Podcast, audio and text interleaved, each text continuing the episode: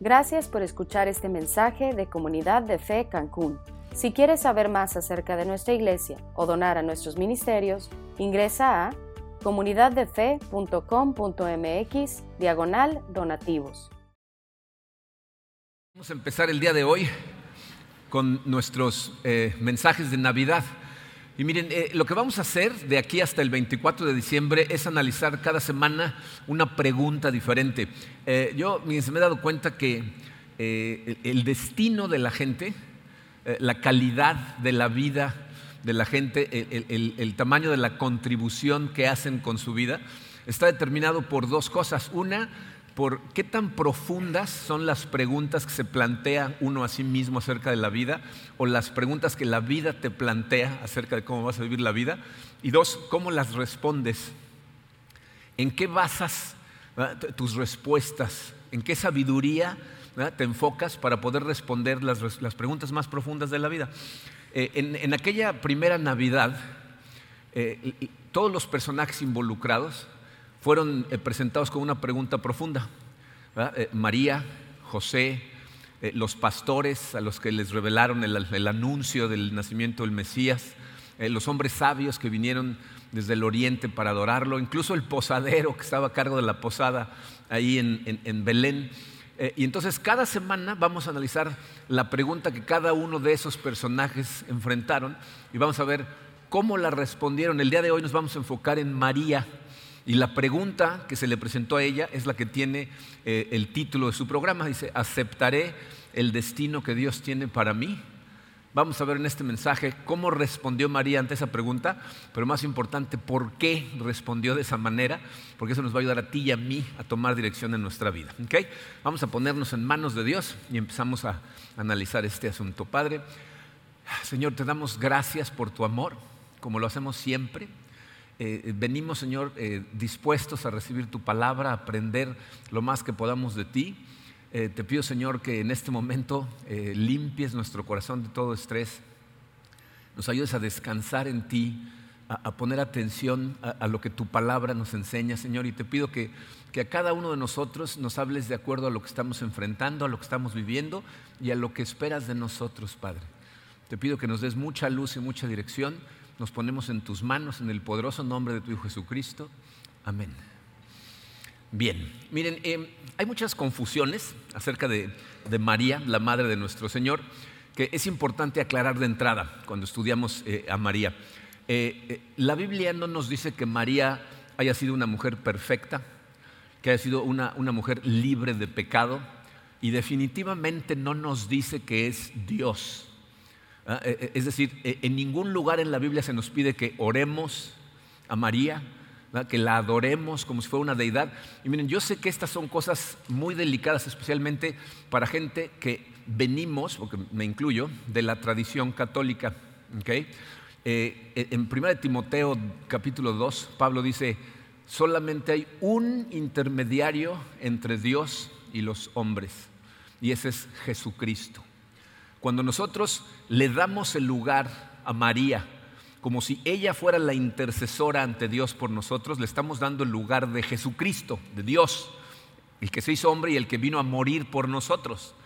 En, Apocalipsis capítulo 5 nos dice que Jesucristo se ganó el derecho a abrir el rollo que iba a continuar el plan de redención de Dios al morir en la cruz por cada uno de nosotros y ahora poder hacerse el intercesor entre Dios y nosotros.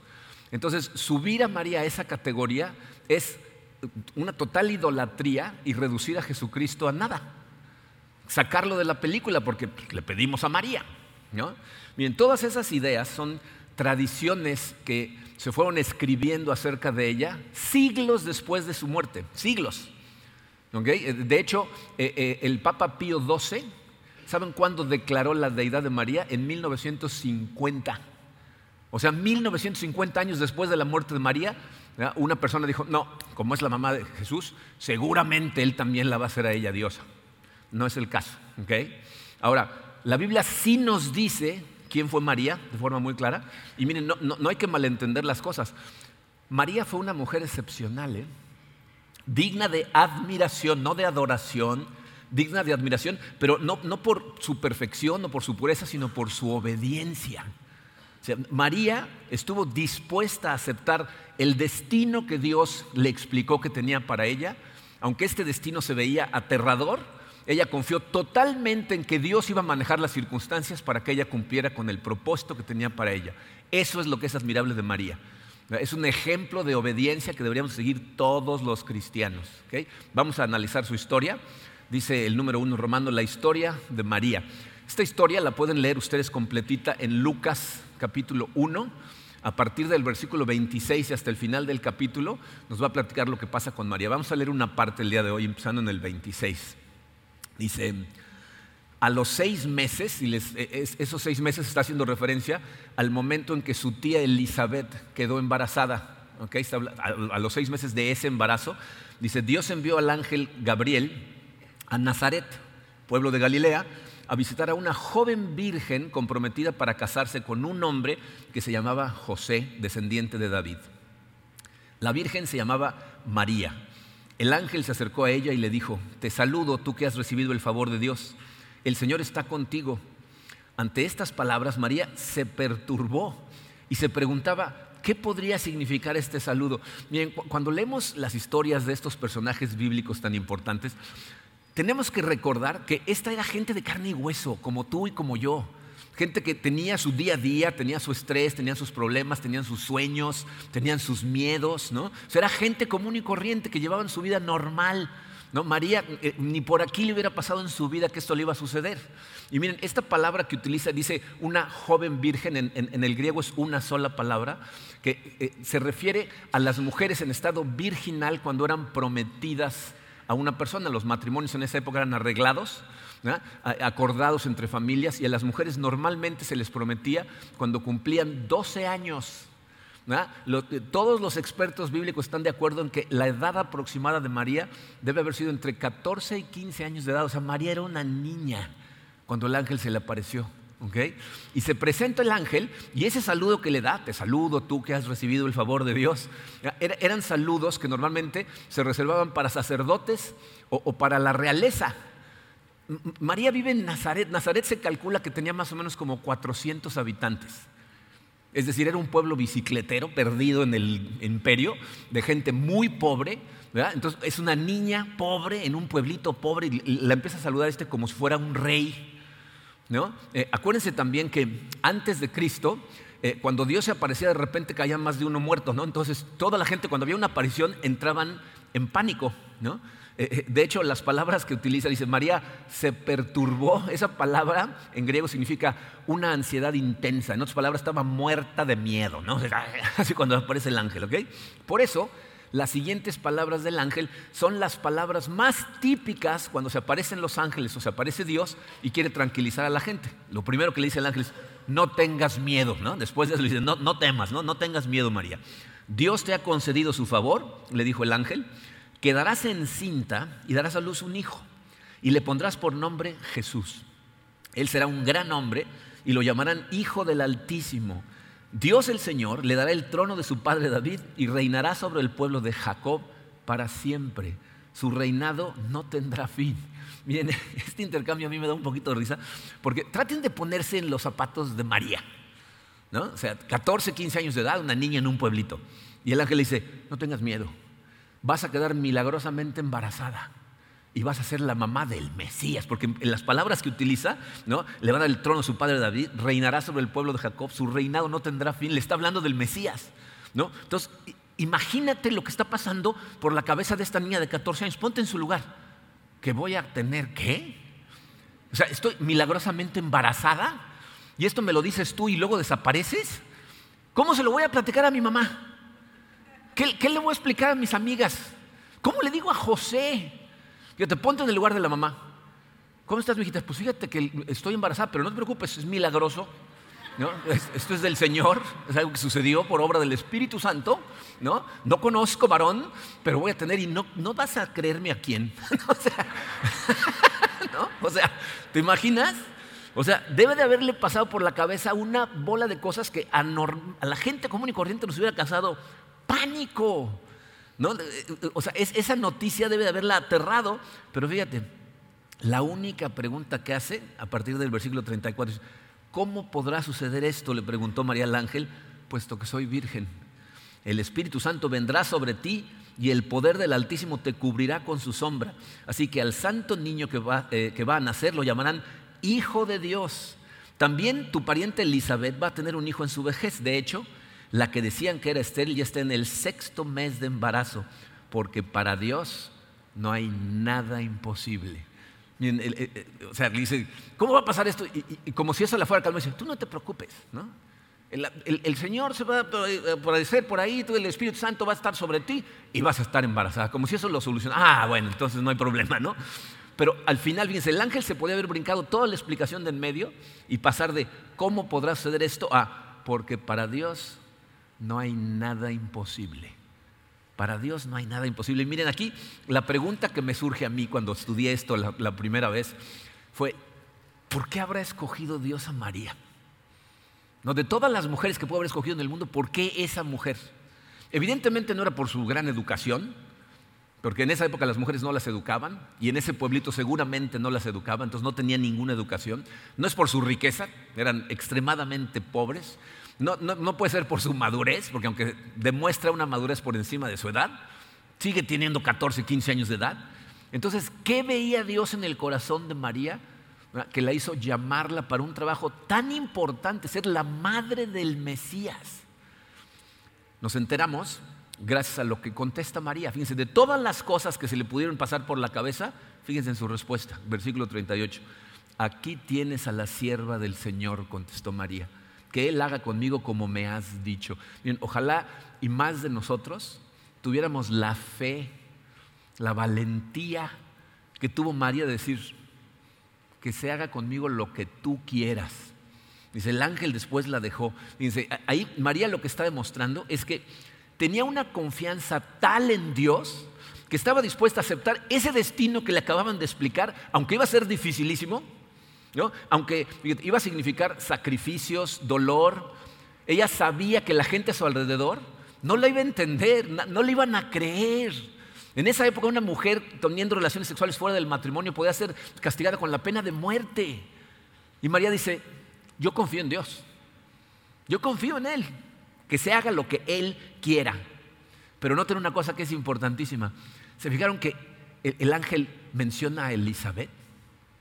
¿Por qué menciona a Elizabeth el ángel en ese momento? Fíjense, e, Elizabeth es tía de María.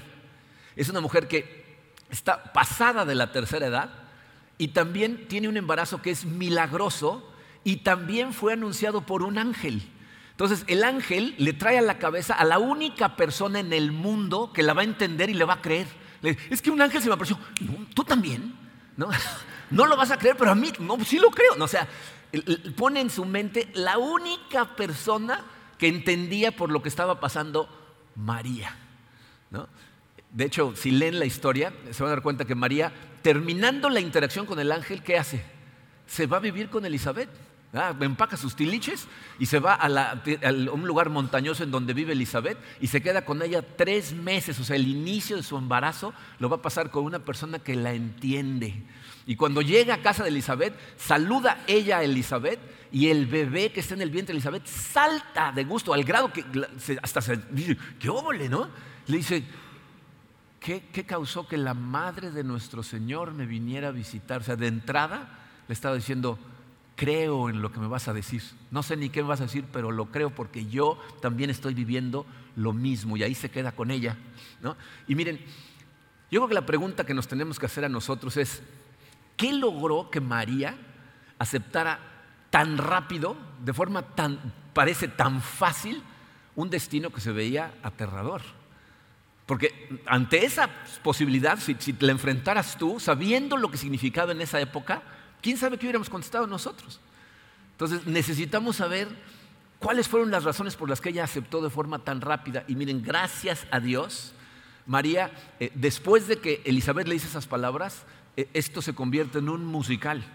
María empieza a cantar, ¿ok? y en esa canción explica las cinco razones por las que ella acepta de forma tan rápida, tan fácil la voluntad de Dios para su vida. El número dos romano Dice, ¿por qué deberías aceptar el destino que Dios tiene para ti? O sea, nos va a explicar las cinco razones por las que tú y yo deberíamos de aceptar el destino que Dios ponga enfrente de nosotros. Este cántico, miren, son diez versículos, ahí en Lucas 1, eh, está considerada como una de las obras de poesía más importantes de la historia. Se le conoce como el Magnificat, o sea, la magnificación de Dios. Eh, acerca de ese canto se han escrito óperas, eh, obras de teatro, montones de canciones, o sea, es, famosísima, ¿ok? Y en ella nos explica por qué el destino que Dios tiene para tu vida es mejor que cualquier plan que a ti se te pueda ocurrir para tu propia vida. Entonces vamos a analizarlo. Son cinco razones. ¿Por qué deberías aceptar el destino que Dios tiene para ti? Número uno, porque Dios te creó y te salvó para su propósito. Dios hizo dos cosas, fíjate, dice ahí, Dios te creó para su propósito y te salvó para su propósito. Entonces vamos a empezar por el principio. Dios te creó. Eso significa que tú fuiste idea de Dios.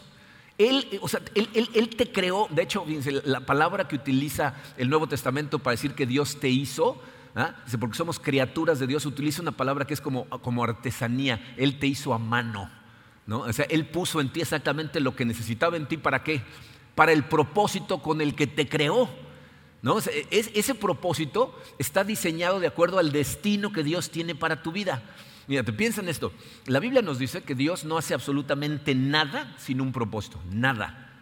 Todo lo que existe tiene un propósito. Dios no hace cosas nada más para rellenar. De hecho, incluso el tamaño del universo, he leído yo libros de ciencia en donde nos explican los científicos cristianos que si el universo no tuviera el tamaño y lo que está sucediendo al extenderse, que tiene en este momento, no hubiera sido posible que hubiera vida en la Tierra. O sea, hay gente que ve el universo y dice, qué desperdicio. No, no, no. Si no estuviera así, no habría vida aquí. Dios no crea cosas por crearlas. Siempre tienen un propósito. Y ahora piensa en esto. Él te creó a ti. Lo cual significa que tiene un propósito específico para tu vida. Cuando te creó estaba pensando en el propósito que quería que cumplieras. Pero no solo te creó para ese propósito, también te ofreció salvación. Y utilizo esa palabra a propósito. ¿eh? Dios te ofrece salvación porque aunque tiene un destino para ti, tiene un propósito para ti, no te va a forzar a seguirlo. De hecho, nunca lo ha hecho. Por eso muchos de nosotros durante mucho tiempo en nuestra vida vivimos como nosotros quisimos, porque no, es a fuerza. Él puede poner propósitos enfrente de ti y tú vas a decidir si vas a seguir tus propios planes, si vas a vivir a tu manera. Muchas veces eso hacemos y nos metemos en un montón de tiraderos y entonces entendemos que Dios envió a su Hijo Jesucristo a morir por nosotros, a limpiarnos de todos los pecados que hemos cometido, específicamente para cumplir ese propósito. Y entonces es que empezamos a ver las cosas de otra manera. Pero bien, eso es con lo que inicia María su cántico. Los primeros versículos son el 46 y el 47. Dice, entonces dijo María, mi alma glorifica al Señor y mi espíritu se regocija en Dios, mi Salvador. Bien, si ustedes eh, subrayan en su Biblia, eh, subrayan las palabras se regocija. Les voy a decir por qué eso es tan importante. Lo que María está diciendo ahí es, este destino que voy a cumplir no lo voy a hacer a fuerza, nadie me está obligando, yo lo tomo con gusto. ¿Por qué? Porque ahora sé lo que, lo que Dios me puso a hacer aquí, ahora entiendo para qué estoy en este planeta. Y entiendo que no puede haber mejor plan que el que tenga para mí el que me hizo. Piensen lo trágico que es. Eh, ¿Cuántas personas que, que, se llaman a sí mismos cristianos son cristianos por salvación? Se pusieron su fe en Cristo y entonces son salvos pero su comportamiento es ateo. O sea, viven para sus propios planes. Están preocupados por ellos nada más. Todo lo que hacen, eh, la pregunta es, ¿cómo me beneficia esto a mí? ¿Qué hace esto para mí? E, esa gente que confunde que el propósito de Dios para tu vida es algo que tiene que ver contigo. Cuando no lo es, el propósito de Dios tiene que ver con la gente a tu alrededor, pero la gente que no entiende eso vive para sí misma. ¿no? Entonces, ¿a quién le puedes confiar mejor tu destino que al que te diseñó? Eso es lo que está diciendo María. ¿eh? Está diciendo, el Señor me creó para, su propósito y me salvó para su propósito. Gloria a Dios, mi Salvador. Eh, en segundo lugar, dice, porque Dios está siempre al pendiente de ti. Porque Dios te cuida en todo momento. Miren, em, no hay nadie en el mundo eh, que se preocupe más por ti. Más que Dios, nadie. Es más, ni tú ni tú te preocupas más por ti que, que Dios se preocupa por ti, ¿no? Eh, eh, eh, hay un orador que fue mi mentor durante un tiempo que se llamaba Zig Ziglar, que decía, tú si tuvieras un caballo que costara un millón de dólares, ¿lo dejarías tomar café todo el día, beber por la noche, fumar cigarrillos, desvelarse todo el tiempo? Y dices, no, claro, ¿qué tal a un perro de 10 dólares o a un gato de 5 dólares? Pero ¿qué le hacemos nosotros a nuestro cuerpo? ¿Cómo lo tratamos? O sea, no nos preocupamos por nosotros como se preocupa Dios por nosotros. Miren, em, hace muchos años, eh, cuando todavía vivía en Estados Unidos, se hizo famosa una canción de Willie Nelson que se llamaba Siempre estuviste en mi mente. No sé si era una canción muy pegajosa. You were always on my mind. You were always on my mind. Tenía una voz así medio rara, ¿no? Este, pero, y, era muy pegajosa, entonces yo la cantaba cuando la escuchaba, pero nunca me había puesto a escuchar la letra. Y un día me puse a escuchar el cuerpo de la canción y entonces me sorprendí porque lo que decía la canción en pocas palabras es, a lo mejor nunca estuve ahí en las etapas más difíciles de tu vida, cuando el día estaba oscuro y cuando llorabas, pero siempre estuviste en mi mente. ¿Saben cómo se llama eso? Una absoluta mentira. O sea, si, si, en los momentos más difíciles de tu vida, cuando más me necesitas, yo ni siquiera estoy ahí, no siempre estuviste en mi mente. ¿Están de acuerdo? Ahora, si somos honestos, sabemos que pues no siempre tenemos en la mente, incluso la gente que más amamos, ¿no? O sea, yo amo a Karina con todo mi corazón, pero no siempre está en mi mente. De vez en cuando estoy pensando en otras cosas. ¿No? Eh, eh, mis hijos los, amo con todo el corazón y, y, ocupan todos ellos parte importante de mi tiempo en mi mente, pero no siempre están en mi mente. Pues sabes qué es maravilloso, la Biblia dice que tú siempre estás en la mente de Dios. Él está pensando en ti todo el tiempo. Ahorita, en este momento, está pensando en ti. Miren, eso debería de llenarte de gozo. O sea, hay, momentos eh, eh, especiales, específicos en mi vida, en donde yo sé que Karina está pensando en mí. ¿No? Por ejemplo, cuando, cuando vengo a predicar y ella no está aquí, está en Estados Unidos, está de viaje, está enfermo, lo que sea, yo sé que en el momento que me voy a subir a predicar está orando por mí, porque lo hace siempre. Entonces en ese momento pienso en ella y sé que está pensando en mí. Y es una emoción especial saber que esta persona que tanto amo está pensando en ti en ese momento, ¿no? Esa misma sensación puedes tener tú acerca de Dios cada vez que pienses en Él. Porque cuando pienses en Él, Él está pensando en ti. En ese momento está pensando en ti, en ti personalmente. Entonces, eso debería de emocionarnos, saber que está súper al pendiente. Dice, por eso eh, el apóstol Pedro, en 1 de Pedro 5, 7, escribió estas palabras, pongan todas sus preocupaciones y ansiedades en las manos de Dios, porque Él cuida de ustedes. O sea, Dios está todo el tiempo al pendiente de nosotros, preocupado por nosotros. Le preocupa, las mismas cosas que te preocupan a ti, lo, ocupan a Él. Incluso las que ni te deberían de preocupar, pero no te preocupan, Él sí está ocupado en ellas también. Y esa es la segunda razón por la que María acepta su destino. Sabe que Dios está observando, la que está pendiente de ella. Fíjense cómo continúa. La primera parte del versículo 48 dice, porque se ha dignado fijarse en su humilde sierva. O sea, dijo, mi alma glorifica al Señor y mi espíritu se regocija en Dios mi Salvador, porque se ha dignado fijarse en su humilde siervo. Esa palabra puede ser traducida como observando, como que está enfocado en mí, como que está consciente de todo lo que pasa. Por eso, por eso Dios sabe todo acerca de ti. Porque todo el tiempo está al pendiente de ti, le preocupa tu bienestar. Entonces María dice, esa combinación de cosas, ¿no? Saber que para esto me hizo, y todo el tiempo está al pendiente de mí, me hace saber que Él se va a encargar de las cosas. Entonces acepto su destino.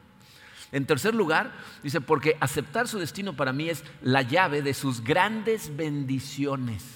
O sea, cuando yo sigo el plan de Dios, lo que hago es abrir la llave de las grandes bendiciones de Dios para mi vida. Y miren, aquí hace falta explicar. Eh, yo que todos sabemos, o deberíamos de saber, que absolutamente todo lo que tenemos es una bendición de Dios. La Biblia dice claramente, todas las cosas eh, existen y provienen de Dios, ¿no? O sea, son, existen por Dios, por Él y para Él, y aparte provienen de Él. Entonces, todas las bendiciones, todas las cosas que tienes es una bendición de Dios. Pero hay una diferencia grande entre las bendiciones que Dios te da en tu vida cuando tú sigues tu propio camino que cuando sigues el de Él. Le abres la llave a las grandes bendiciones cuando su camino es el que tú escoges seguir y no simplemente escoges tu camino y le pides que lo bendiga. Y, les doy un ejemplo muy facilito. ¿Se acuerdan qué pasa con el pueblo de Israel después de que son liberados de Egipto? ¿Eh? Dios les da la ley tres días después Y después de eso empiezan a caminar hacia la tierra prometida, los manda a la tierra prometida. Eh, geográficamente hablando, toma más o menos como dos semanas llegar caminando de donde les dio la ley a donde está el río Jordán y la entrada a la tierra prometida. Y todo el pueblo llega y le preguntan cuál es el destino que tiene para ellos y Dios le dice, entren a la tierra prometida. ¿Y se acuerdan lo que sucede? Se rehusan a obedecer. No quieren el destino que Dios tiene para ellos. Entonces Dios le dice, ok, al desierto. Y se van 40 años a andar deambulando por el desierto hasta que toda esa generación se muere. Entonces regresa la segunda generación y le vuelven a preguntar. Dios dice, sigue siendo el mismo, para adentro, a la tierra prometida. Y estos aceptan el destino que Dios tiene para ellos, aunque se ve cuesta arriba, casi imposible, se meten en la tierra prometida. Y piensen, a los, a los de la primera generación, Dios los bendijo. De hecho, los bendecía todo el tiempo con milagros y esta gente ya no lo veía. Todas las mañanas caía pan del cielo, maná, todos los días. Pedían agua, les daba agua, pedían carne, les daba carne. O sea, eran bendiciones de Dios, pero su corazón estaba tan endurecido que ni siquiera lo veían como una bendición, se la pasan quejándose. Otra vez maná, maná al pastor, huevos revueltos con maná, puro maná, o sea, ¿por qué puro maná? No, se la pasan, ya ni siquiera ven las cosas como una bendición. Y en cambio a la otra generación, a los que sí aceptan el destino por complicado que se viera, es decir, muestran su confianza en Dios, entran a la tierra prometida y Dios lucha las batallas por ellos, vencen a todas las naciones, les da la tierra, la dividen, a cada quien le da un lote, viven ahí en la tierra que fluye leche y miel y esa es la bendición de Dios. Entonces se dan cuenta de la diferencia entre las bendiciones que Dios te da cuando sigues su plan que cuando tú sigues el tuyo. María sabe esto. Sabe que fe más obediencia es igual a grandes bendiciones. Fíjense cómo continúa eh, en la segunda parte del versículo 48. Dice, desde ahora me llamarán dichosa, esa palabra se traduce, eh, de hecho, en muchas versiones como bendecida.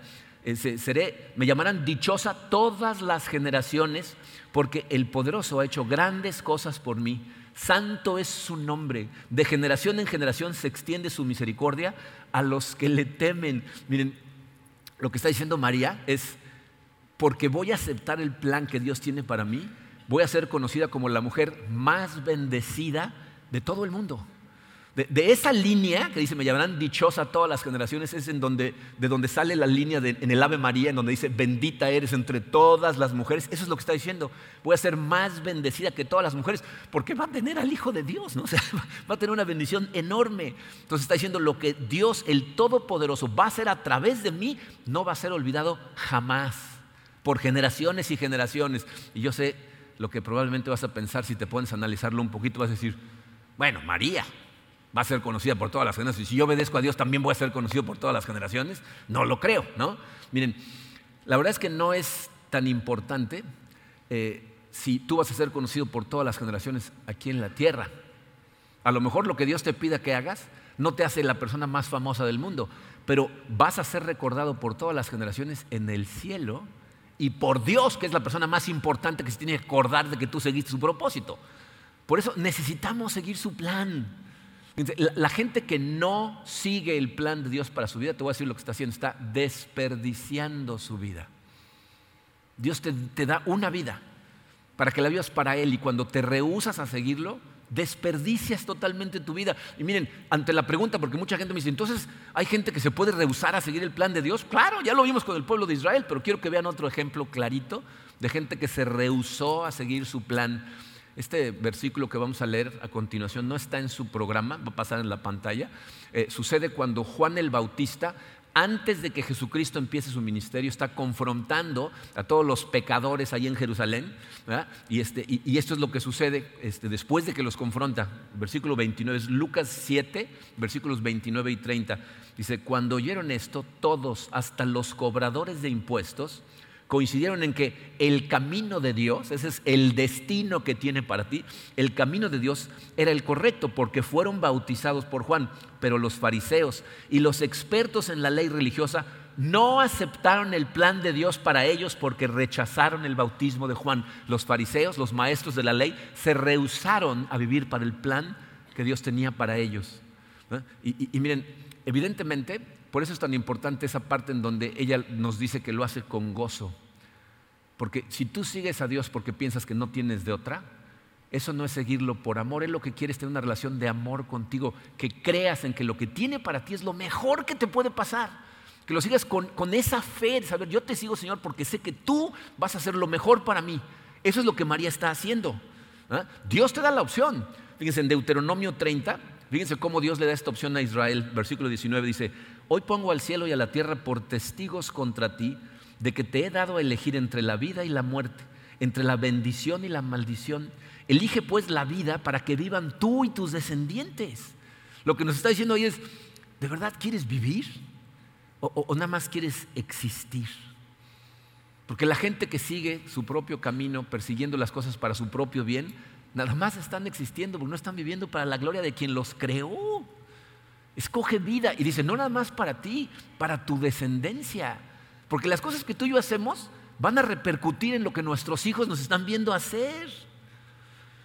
¿Saben que es muy triste?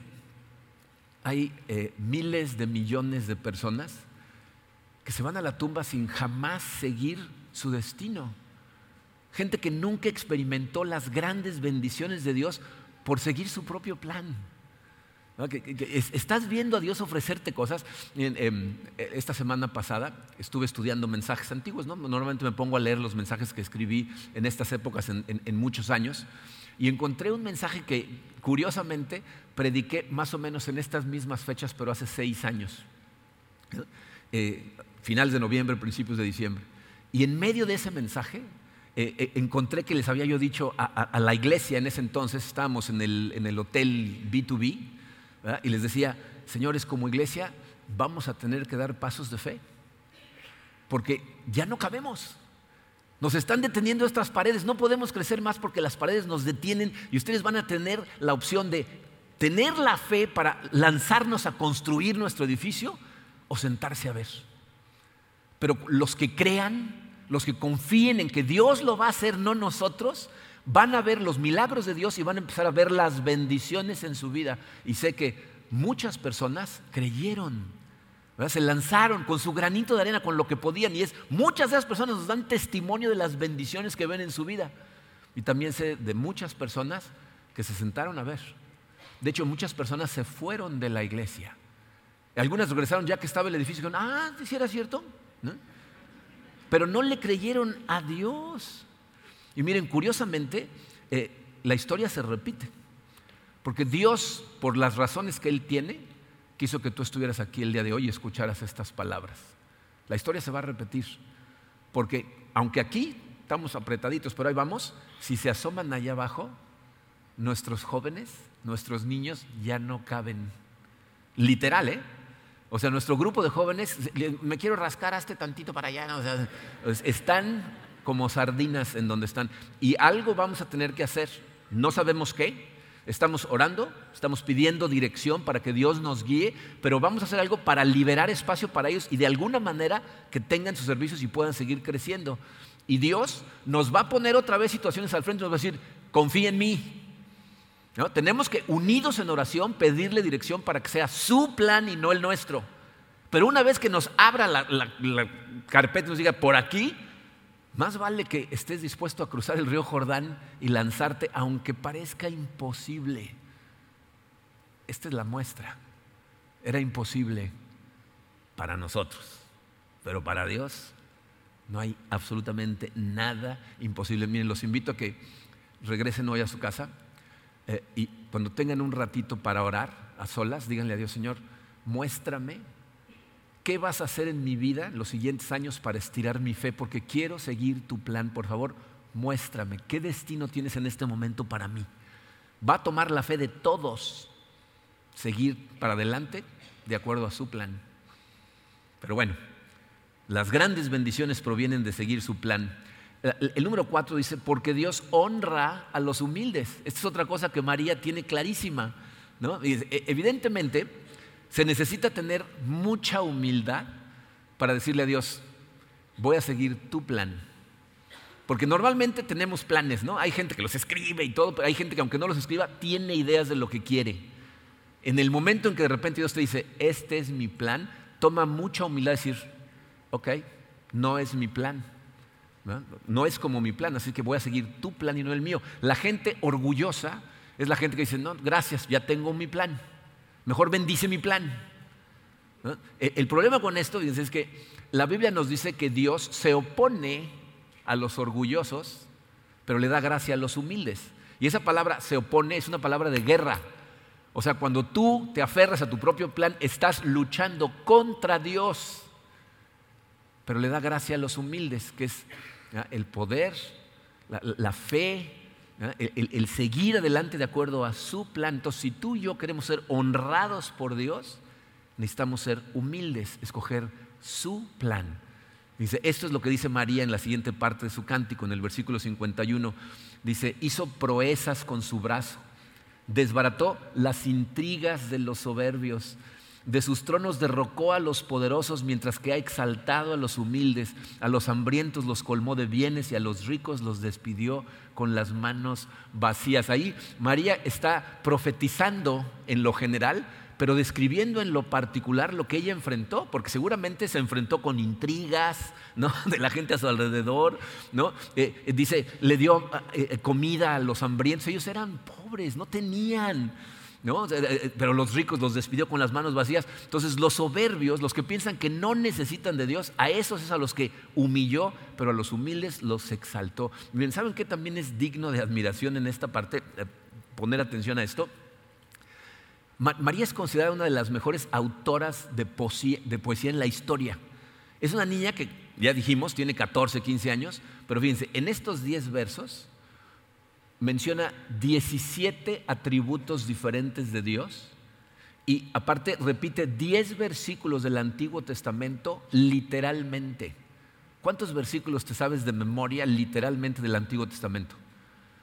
¿Cuántos te sabías cuando tenías 15 años? Esta niña, que eh, la verdad es que es admirable porque, acuérdense, no tenía educación. María seguramente no sabía leer, no sabía escribir, pero evidentemente iba al templo cada semana, ponía atención, escuchaba versículos, los guardaba en su corazón, los memorizaba, eh, los meditaba en ellos. Yo creo que esta es otra de las razones por la que Dios decidió escogerla a ella. Conocía de la obediencia en su corazón y aparte sabía que ella había estado atesorando su palabra para que la guiara. Y es lo que nos está demostrando con la canción. Está diciendo los atributos de Dios por los cuales confía totalmente en Él. Entonces nosotros debemos de tener esa humildad y de acudir a su palabra para que también tengamos esa sabiduría y nos ayude a tomar decisiones correctamente cuando Él se acerca a ofrecérnoslas. La última razón por la que María decidió aceptar ese destino, número 5, dice, porque Dios siempre cumple sus promesas.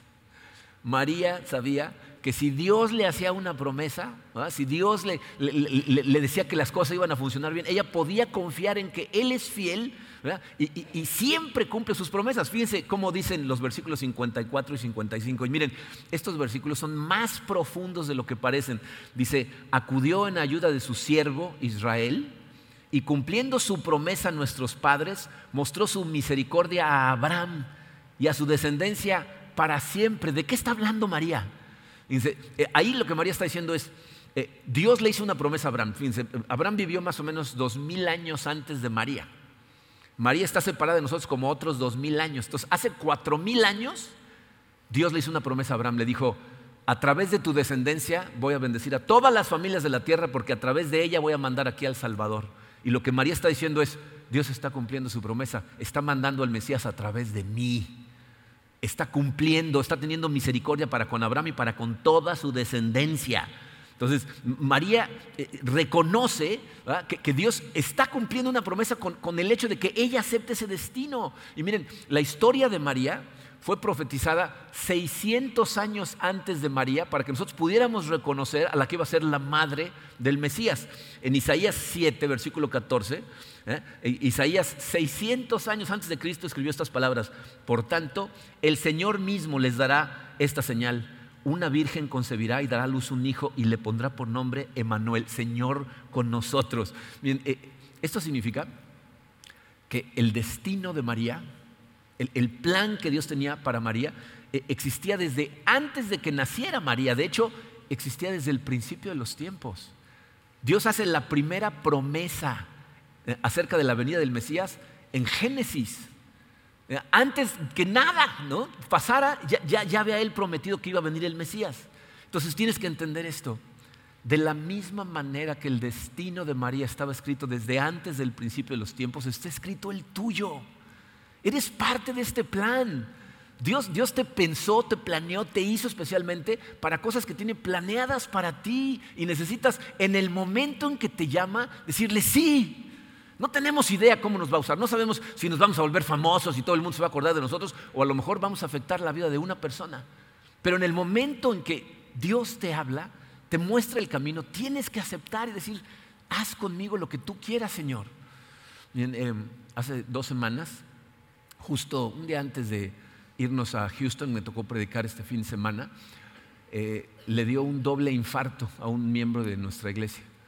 Entonces rápidamente nos mandaron mensajes, este, hablé yo al, hospital, él estaba entrando al hospital, tomó mi llamada brevemente, hasta me espantó, porque me dijeron, le había dado un infarto, le digo, ¿qué tal? ¿Cómo estás? Habla Marco Monroy. ¡Ah! Y colgó. Yo dije, ya, ya lo maté. Entonces le mandé un mensaje porque le volví a marcar y no me contestaba. Y entonces al rato ya más tarde me contestó y me dijo, perdón, es que me quebranté cuando hablas. Le digo, sí, también me quebrantaste a mí. Le digo, pero bueno. Pero bueno, este, eh, platiqué con él, etcétera. Se puso rápidamente en acción nuestro ministerio Amor en Acción. Se pusieron de acuerdo hombres para pasar con él la noche, eh, pues, estaba en el seguro, entonces nada más o un hombre se puede quedar ahí a pasar la noche con él y se turnaron y había varios hombres que, estuvieron ahí con él los días que estuvo hospitalizado. Nosotros salimos de viaje y eh, regresé yo, me, dieron la, noticia de que ya había salido del hospital, que estaba bien, y estaba yo aquí el jueves, como media hora antes de subirme a predicar, y, lo vi subir la escalera y venía caminando hacia mí con una sonrisa, o sea, pero así como brillaba, ¿no? Yo dije, oye, qué bien se recuperó este individuo, ¿no? Se acerca y me dice, ¿cómo estás? ¿No? Me da un abrazo, me dice, este, te, puedo contar algo? Porque quiero hacerte una pregunta. Le digo, sí, dime.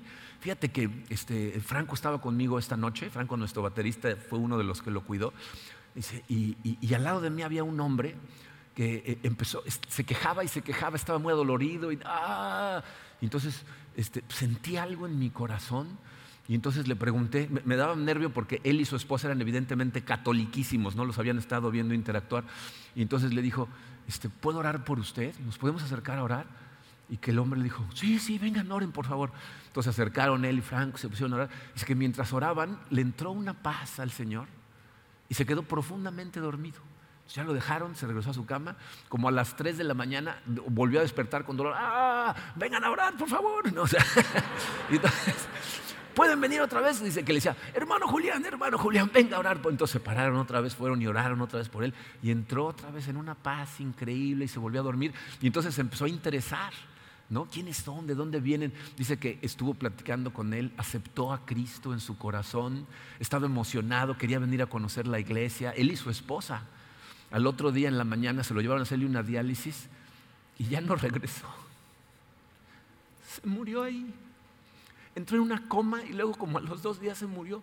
Y me dice, Julia, ¿sería que ese era mi propósito? Le digo, claro, para eso te puso Dios ahí. Me dice, pero ya no regresó. Le digo, pero ¿dónde está ahorita? Gracias a que en el momento en que Dios te llamó a actuar, actuaste, ese hombre está en la presencia del Señor. Ese es nuestro trabajo como iglesia impactar la ciudad, como personas al mundo que alcanzamos. Pero va a ser imposible que hagamos esas cosas si cuando Dios nos llama a actuar, nos detenemos, lo pensamos, nos rehusamos, queremos seguir nuestro propio plan. Necesitamos confiar en Él. Las cosas pueden verse imposibles para ti, pero acuérdate, para Dios no hay nada imposible. Y todo lo que necesitas es tu disposición. El trabajo lo hace Él. Él es el que derrumba las murallas, Él es el que gana las batallas, pero tú necesitas poner tu disposición. Eso es lo que aprendemos de María. Una niña de 14 años, pobre, sin educación, que estuvo dispuesta a enfrentar el destino que fuera y Dios abrió el camino. Ahí estamos tú y yo. Necesitas decirle, Señor, muéstrame. Ya con este siervo tuyo lo que tú quieras. Entonces vamos a impactar. Vamos a orar. Padre, te damos gracias como siempre lo hacemos, Señor, por tu Hijo Jesucristo, por esa muerte en la cruz que compró esta vida espiritual para nosotros. Señor, nos cuesta tanto trabajo entregarnos al 100% a tu plan. Sé que como, como a María de entrada a lo mejor nos causa un poco de confusión, un poco de miedo soltar nuestros planes por los tuyos. Y por eso quiero pedirte para cada uno de los que escuchamos estas palabras, Señor, que nos llenes de, de tu paz, que nos llenes de tu fortaleza, que incrementes nuestra fe, que nos ayudes a saber, Señor, que tú vas a ir al frente abriendo camino, que las batallas verdaderamente las luchas tú, no nosotros. Que nosotros todo lo que tenemos que hacer es decir sí y seguir adelante de tu mano, dejarte actuar y verte actuar para que eso incremente todavía más nuestra fe.